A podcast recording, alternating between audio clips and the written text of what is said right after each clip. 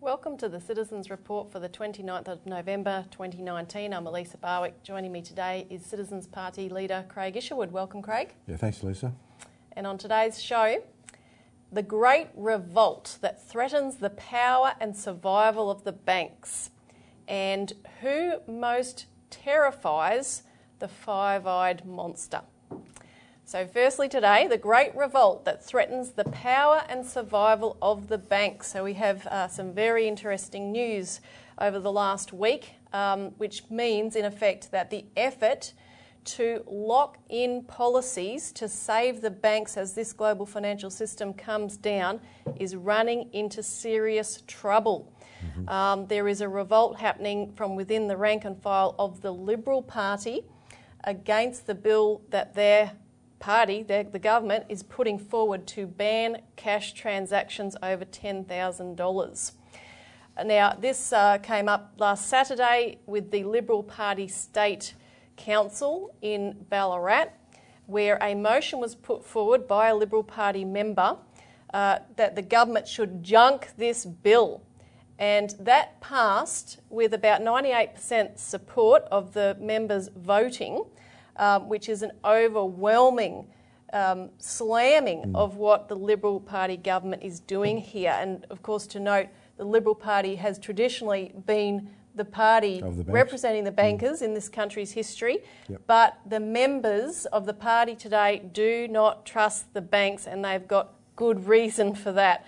Um, so, this motion is not binding on the party. However, uh, there's a lot of talk about pre selections coming up and how that will make an impact. And Victoria is a state where, for instance, the Prime Minister Scott Morrison personally intervened to make sure Senator Jane Hume, the senator representing the banks, and who's been the head of, was the head of the committee uh, on economics when the legislation for bail-in to save the banks by stealing people's depositors' money was ushered in. Um, so he had to intervene to make sure she got pre-selection last time. So this can be a very, very big issue. Uh, now, the motion, or the relevant part of the motion, I'll just quote that was put forward, said that banning cash is an illiberal policy that erodes civil liberties and conflicts with our party's fundamental principles of individual freedom and free enterprise. The legislation forces people into private banks to transact, purportedly to curb crime, which is a state issue, this bill will actually expose individuals to prosecution and other objectionable government policies, including negative interest rates and deposit bail in. So, this was very important. Uh, there, were, there was a debate about it, which there were some very interesting perspectives put forward. Uh, one of those was tweeted by a uh, reporter for The Australian who was there, although who didn't actually end up reporting on it in the press, uh, who quoted one of the Liberal Party members saying his message to the Treasurer was, get out of my wallet. And we'll put that up on the screen. It was interesting that Frydenberg, Josh Frydenberg, the Treasurer, and Sukkar actually left the meeting before this motion came up. So they, they didn't want to wear the heat yeah. of the, the, of this large audience of over 400 people. So, But there's no doubt they will be feeling the they heat. Will feel the heat, definitely. Absolutely. Um, now, as I said, there hadn't been any, any, coverage of this. However, today's Sydney Morning Herald has finally covered it, and they actually spoke to the Liberal member, Steve Holland, who moved the motion. And also, just to note um, that there was actually an effort in the Queensland State Council meeting, albeit a last minute effort, where um, one member put on the table a motion to um, to have it on the agenda, to have mm. this issue put on the agenda. It didn't succeed because it needed a two thirds vote and they only got 50%. But that's extremely good that it even got 50% because yeah. there'd been no pre preparation for that. So, in other words, it's coming up and it's going to keep coming up in more and more places. Now, the other news to report um, this week, which is very interesting, is that the Senate committee, which has conducted the inquiry into this bill, uh, released the submissions, or uh, some of them, and uh, they announced in that uh, post on their website that there were 2,600 submissions, which is extraordinary for such an inquiry, uh, but only 146 were published. The rest they designated as so called correspondence Mm-hmm. and uh, said they wouldn't publish it. But that didn't just include brief letters and emails, uh, that included initially uh, such submissions as that of Melissa Harrison, who wrote a 75 page, very detailed submission, and Bob Butler, uh, a solicitor who's written a lot of the detailed background on the danger of such bills as this as the ba- and the bail in bill. And you, I believe you were contacted, of course, Craig, by Yeah. the uh, secretary of the committee because they had two points of contention that we'd put out a media release saying uh, one, that they'd suppress the submissions, and secondly, that um, we said Melissa Harrison's had been suppressed, which by then they had published, but initially it hadn't been. And she'd been told by the committee that the reason it wasn't published is that it had material in it that was extraneous to the, the Yeah, actual well, bill being the- inquired upon. That's exactly the whole reason why you have a committee process in the first place, because what the committee may consider extraneous may be substantive in terms of the legislation. So you, you, you can't have someone arbitrarily saying, and in this case it could be the secretary of the committee saying, oh, that's not relevant because in my opinion it hmm. doesn't address the bill. Hang on a sec. Who's he to say that? That's right. And in fact, in the, in, in the, according to Melissa's work, you know, when you look at the actual way that committees are supposed to Yeah. handle things, that's exactly what they're supposed to do. They're supposed to take a wide range of views, Mm. and, and there's no reason not to publish them, unless, of course, they're, they're highly defamatory or there's some you know, legal reason what not to do it. Exactly, like she actually said, she pulled this together. Uh, according to the parliamentary websites, inquiries by committees allow citizens to air grievances. Uh, the ordering, orderly gathering of evidence by committees and the provision of a forum for all views, consideration of issues on their merits, and development of recommendations acceptable to all sides is part of that process. Uh, it may not be until all the evidence has been gathered that unintended consequences or unforeseen problems with a bill emerge.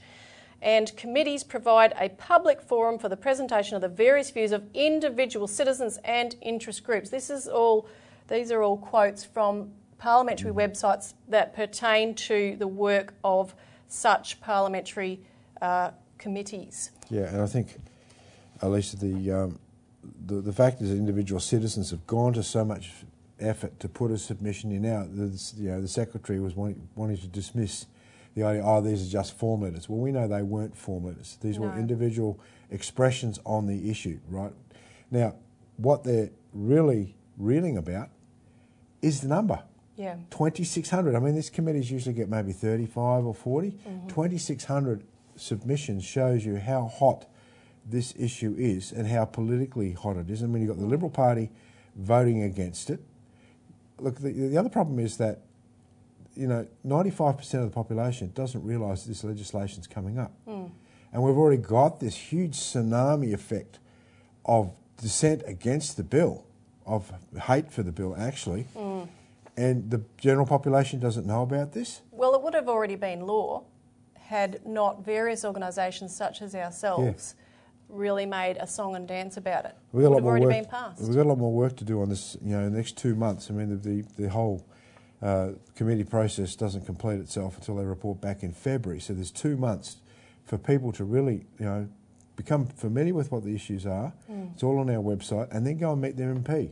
Yes. Bring it to the MP's attention. Look, reality is a lot of MPs don't know what's happening in their own parliament because they're so swamped with their own their own issues usually that these sort of important issues should get swept aside because they don't know about it. The party, the party also, Yeah. given that Josh Frydenberg and Michael Sukkar don't- walked out of the meeting, they have no interest in letting the rest of their members actually know what's going on here. And- in fact, we found out in the, this week, uh, Robbie Barwick, you know, presenter in this program, was up in Parliament, and he, he was saying that uh, he was actually briefing someone about the fact that uh, the Liberal Party was uh, had passed this motion. Mm-hmm. And there was a sarcastic rem- remark from another member of Parliament walking past saying, "Oh, the Liberal Party would never do that, right?" Mm. Yeah. And I mean, this is this is the sort of uh, the problems you're up against. Is that most of the members of Parliament have no idea what's going on in these sort of issues. Exactly. So make sure you contact your MP, whether you ring them, go and visit them, get a delegation together, which you can contact us to get involved in. Um, but it has a very big impact. Don't worry if you've already done it a dozen times before, do it again. Um, this, the political sands are shifting dramatically, and you see that just in the last 24, 48 hours, where look at how freaked out the government was when One Nation, the two One Nation senators and Jackie Lambie voted with the Labor Party against the union bill um, to stop this so called three transgressions of the new code they want to put up and they'll be deregistered. Of course, Pauline Hanson said, well, you know, um, how many strikes was it against the uh, Westpac Bank? 23 million breaches. And they're still not out, and yet this is what you want to bring in against the, the groups representing workers. So she said workers come first here. Um, but of course, you know, what uh, these um, Mathias Cormann and so forth are complaining about, the, the government members, um, they should remember that when the bail in bill passed, they had promised Pauline Hanson and One Nation that they were going to look at putting an amendment to the bail in bill to explicitly prevent deposits being bailed in in the wording of the legislation. Mm-hmm and they did the dirty on them, and they rammed the bill through before uh, One Nation even knew it was on the floor of Parliament. So they deserve everything they get. Now we'll have to take a quick break, but we're going to be right back to discuss the new moves or push towards quantitative easing.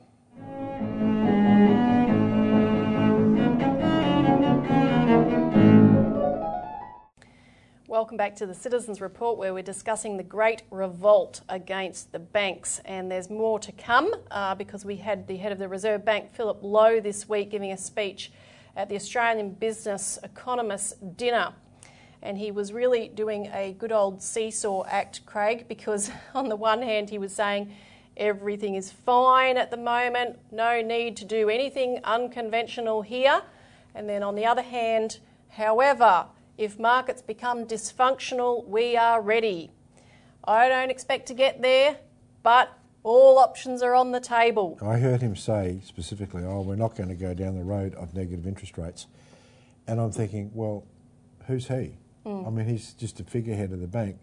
He gets replaced. He'll be told the, what to do anyway. He'll be told what to do. He gets replaced, and all of a sudden, oh, negative interest rates are on the table. And the, and the, the next uh, Federal, the next um, you know, Reserve Meeting. Bank chairman mm. comes along and says, well, that's what he thought. This is not what we're going to do. So there's no guarantees in this. And his reason why we wouldn't be going down that pathway anyway is that our growth prospects are stronger and our banks are in much better shape than those in Europe or Japan. And anyone who knows anything about the Australian banking system knows that ain't true. We've just covered it up a bit better. Um, but he said that quantitative easing will become an option to be considered by the Reserve Bank at a cash rate of 0.25%, and that's only two cuts away because we're at 0.75 now. He said at a cash rate of 0.25%, the interest rate paid on surplus balances at the Reserve Bank would already be at zero. So, from that perspective, we would at that point be dealing with zero interest rates. And, you know, our question is are we really heading down this pathway again? Quantitative easing didn't work the first time. They haven't been able to unwind it. It's impossible to, to go back from. Um, and the economic impact of it is very, very questionable apart from inflating asset bubbles. Um, the Reserve Bank says quantitative easing boosts employment and incomes, but because it's directed into banks, the question always comes back to what those banks do with it, which comes back to government's mm. policy, which does not encourage real productive activity. In fact, it encourages shutting down real productive activity. And I want to show two video clips from the US Federal Reserve and from the Bank of England, where they, these are explanatory videos about quantitative easing, where they both admit that it doesn't flow effectively the money through into the real economy. So the first video here um, which explains from the Fed that they print money out of thin air electronically in the first place, but also says in turn that it depends on what the banks do with it. You may wonder how the Fed pays for the bonds and other securities it buys. The Fed does not pay with paper money. Instead, the Fed pays the seller's bank using newly created electronic funds, and the bank adds those funds to the seller's account. The seller can spend the funds or can simply leave them in the bank. If the funds stay in the bank, then the bank can increase its lending, purchase more assets, or build up the reserves it holds on deposit at the Fed. More broadly, the Fed's securities purchases increase the total amount of reserves that the banking system keeps at the Fed. Whether the Fed's purchases lead to an increase in the amount of money circulating in the economy depends on what banks do with the new reserves and on what sellers do with the funds they receive. And this is the Bank of England video, which says more money comes into the banks, but the channel of that money into the real economy is weak. There's another way the bank's purchases of assets could put more money into the economy. Those selling assets to the Bank of England deposit more money into their bank accounts. So commercial banks have more funds which they can use to finance new loans. And more bank lending supports spending and investment. But this channel is likely to be relatively weak as banks continue to repair their finances in the wake of the crisis. So what we're talking about here, Lisa, is the pr- pr- printing of money, in effect, which is basically being put into the banks for the creation of more money. Mm. There's no real production here. There's nothing being produced. It's all paper. What we need, and what we've got a policy of in the Citizens Party, is the need for an actual national bank where you create credit, state credit, like, for example, where, well, actual, just real credit, where you spend that money into the community on large infrastructure projects so that at the end of the day you've got an asset. Mm. That credit then circulates through the employment of people, through the purchase of resources and that sort of thing, so that you actually stimulate the economy and you're left behind with something real. Mm. This is not the same as quantitative easing. Mm. It's not understood at the present time by the raft of economists we have today because for the last 40 years we've had this policy of economic rationalism, of free trade, globalisation, where you know uh, big government is seen as bad. The idea of state ownership of uh, assets is bad. You've got to sell everything off because you know the government is less efficient than private enterprise. Well, at the moment we're in the process of collapse, and that's how efficient this, this whole process is, mm. so called.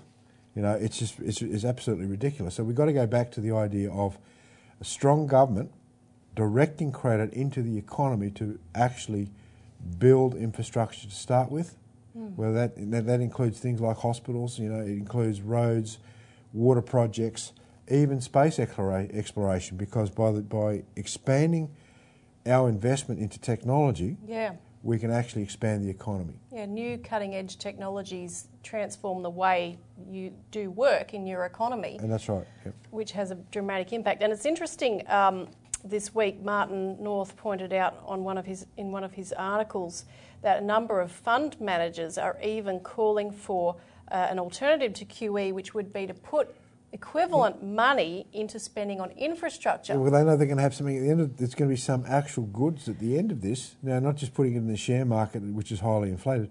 There's actually going to be something left at the end of the day. Yeah, exactly, which, you know, it's just common sense. But one of those fund managers, Sarah Shaw, who's Chief Investment Officer at 4D Infrastructure, which is a global fund, even said, I'll give you an example. China during the GFC, biggest form of quantitative easing, 35,000 kilometres of high speed rail. That's the sort of quantitative easing that we should be looking at here in Australia.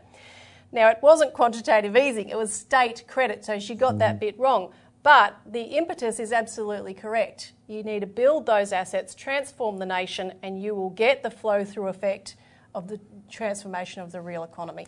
So that's yep. what we need to do. And we're going to talk about, after this break, a concrete example of where a government is about to put that onto the table uh, with an upcoming election.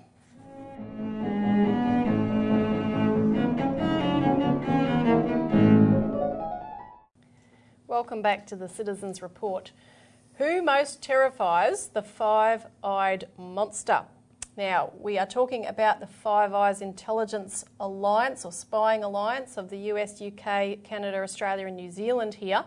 And I just want to preface this by saying look, the biggest battle that we have right now in the world is over economic policy, and that's simply because the global financial system is facing a meltdown far bigger than the previous one in 2008. So, the policies, economic policies that are adopted, will be what determines, you know, whether we live or die, literally. And the policies in the United Kingdom of Jeremy Corbyn, where the election's coming up on the 12th of December, are diametrically opposed to those that we just discussed in the rest of the show, which put the banks first. His policies would rein in criminal bank activity, and the first thing they will do is start with a uh, bank inquiry and where they're going to learn from the mistakes of the Australian Bank Inquiry, where they really get into the nitty gritty and re- take real action. And their response, they've already outlined in their policy, is to re regulate banks, including Glass Steagall regulation, bank separation, cracking down on tax havens, establishing a £500 billion national investment bank, which we're also just talking about, and a network of regional development banks, reinitiating massive public infrastructure works ending privatisation and renationalising selected privatised assets. And I'll just show a quick clip here which shows why people want this policy shift. For me, close that gap of inequality. that is absolutely vital, not only for the people at either end of the scale, but for society as a whole. Austerity has definitely had an impact on our public services. All the cuts from the government, they're just putting people's lives more at risk what is going on now, especially the last 10 years, it's not working. The pressure is incredible. There's so much poverty and suffering, and our, our, our society is crumbling. This election is a crucial point to turn the country in a different direction. So it's really no surprise why leading figures, and I'm not going to mention all of them today, but leading figures within um, the intelligence networks and government networks of Five Eyes countries have come out attacking Jeremy Corbyn. Um, we had in the last week or so Alexander Downer, our former foreign minister and former ambassador to the UK, and who is deeply embedded within uh, what is commonly known as the deep state apparatus. And you can contact us for details if you haven't heard that. Um, he's saying that if Corbyn's elected, Australia should not share sensitive intelligence with the UK. And then you had Richard Dearlove, who's the former head of MI6, who declared Corbyn a present danger to the country if he's elected. And he said he would fail to pass the vetting of security, security agencies. Um, he said clearance to classified information would never be extended to anyone with Corbyn's background because he meets with people and has dialogue with people with all kinds of political persuasions. Shocking. Now, you add that to the claims of anti Semitism against Corbyn, which are ongoing but which are absurd, calling him an apologist for terror. And you can see on the screen, this is from the Daily Mail. Um, from a day before the 2017 election, 13 straight pages of smears against Corbyn. This is how they operate.